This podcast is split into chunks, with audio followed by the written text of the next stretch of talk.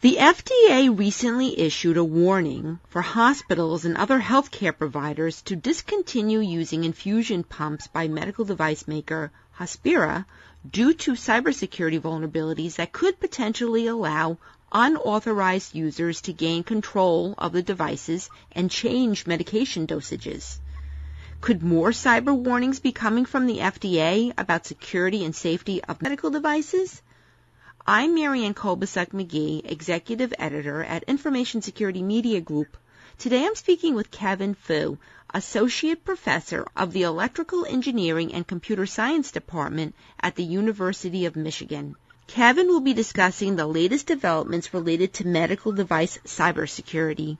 So now, Kevin, what do you make of the recent FDA warning about these infusion pumps by Hospira? And do you think that there'll be other warnings coming from FDA about cyber vulnerabilities in other medical devices and, and why?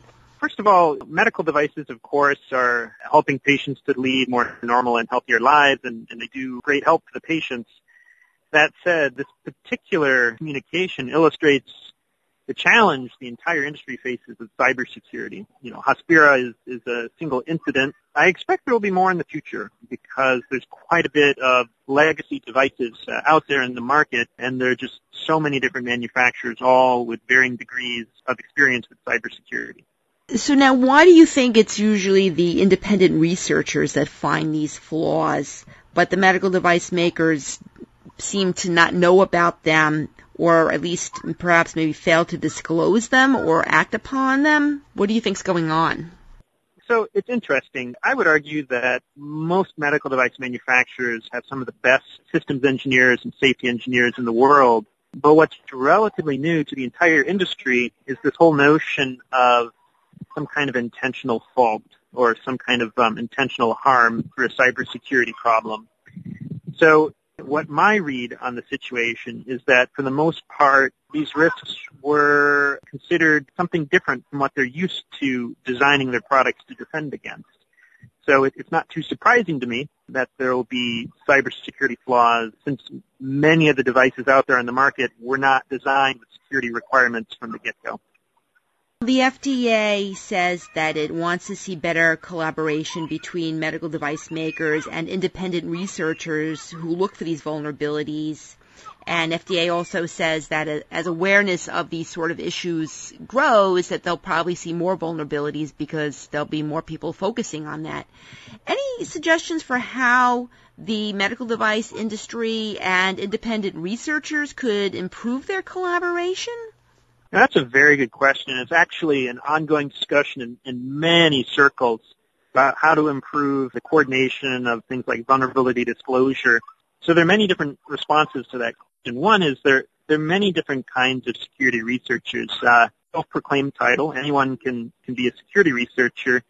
And, and of course it's difficult for a manufacturer who, who hasn't been through a, a, vulnerability disclosure process to understand what's likely to happen and how to interact in a productive manner with a security researcher. So usually what I recommend to a manufacturer is that they reach out to some of their peers, other manufacturers. There's a, there's a very close-knit community to find out how they have handled incidents in the past and how to establish trust in a report because of course it can be challenging to know a real report from a report that maybe doesn't meet the standards of reproducibility. What do you think medical device makers need to do to improve their products, particularly the security of these products? Are there certain kinds of common flaws that are being found in these products? Where are the weak links? I think it'd be difficult to say there's one single common flaw, but there there is one problem I've noticed in the field, and that is there's quite a bit of outdated software in, in the clinical environment, things like Windows XP. I've even seen instances of old operating systems. There's one called IBM OS2 uh, that was popular in the early 90s. The, the problem is that the, the medical device industry is, and the clinical environment is one of the few places you can find 10 years old malware still active. So th- that is one area of concern just because of the um, sheer number of devices that, that depend critically on this old and no longer maintainable software. But the real problem is that devices have a very long product life cycle. These are not web apps. These are not, you know, the kid in the basement making an app and then tomorrow selling it on the Apple store. Uh, a huge amount of engineering thought goes into the design of a medical device. And the problem is security wasn't really on the radar 15 years ago. So you'll see products today where some of their early design requirements were set in stone 10, 10 or more years ago. So it's going to take a while for the marketplace to flush out some of the older designs, but certainly it would not be prudent to continue using these old specifications that don't yet take into account cybersecurity. So that brings me to this question about what the healthcare entities should do if they are using medical devices that are based on outdated operating systems like XP or OS2. Besides migrating off these devices, what else should they be doing to keep patients safe and the data secure? John Halamka has a very interesting blog entry on the subject of what should health delivery organizations do when you're told to make good wine out of bad grapes. How do you stop the bleeding, basically? So the uh, hospitals and clinical facilities are, are really in a tough spot uh, because it's difficult for them to purchase something that could even have a hope of being securely configured. So there, there are typically a couple uh, approaches that some of the more effective organizations are doing. One is stronger procurements.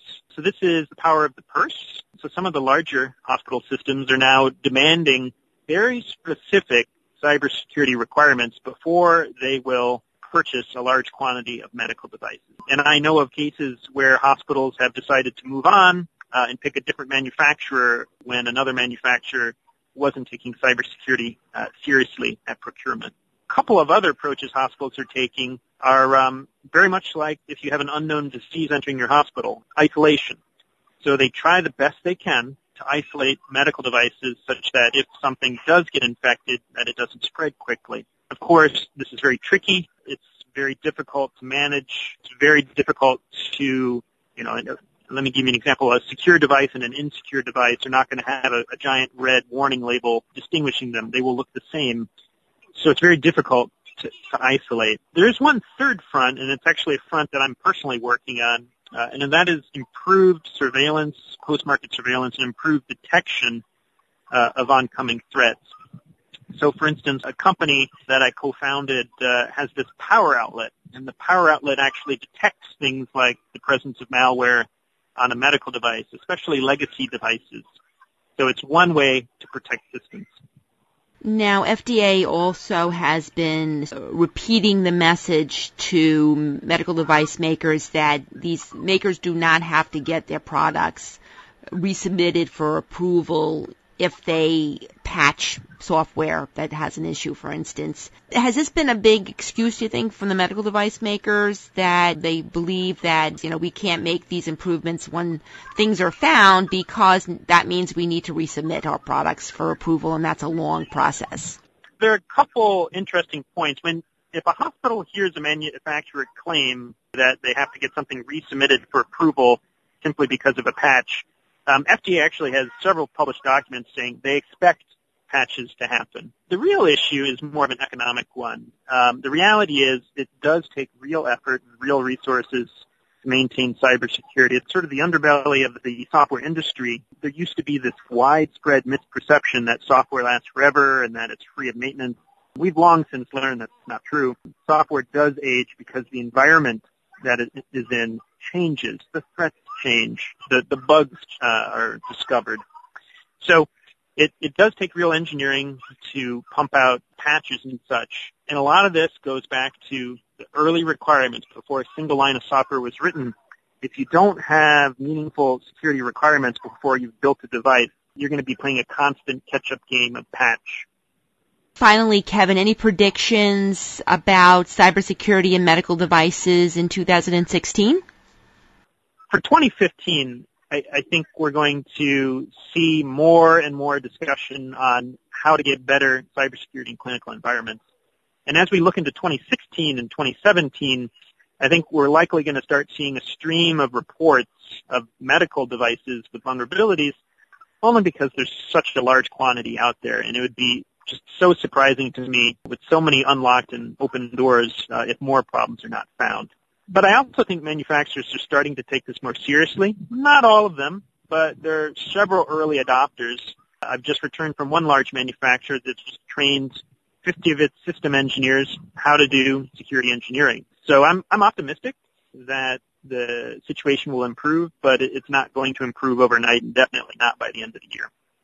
Thanks, Kevin. I've been speaking to Professor Kevin Fu. I'm Marianne Kolbasuk McGee of Information Security Media Group. Thanks for listening.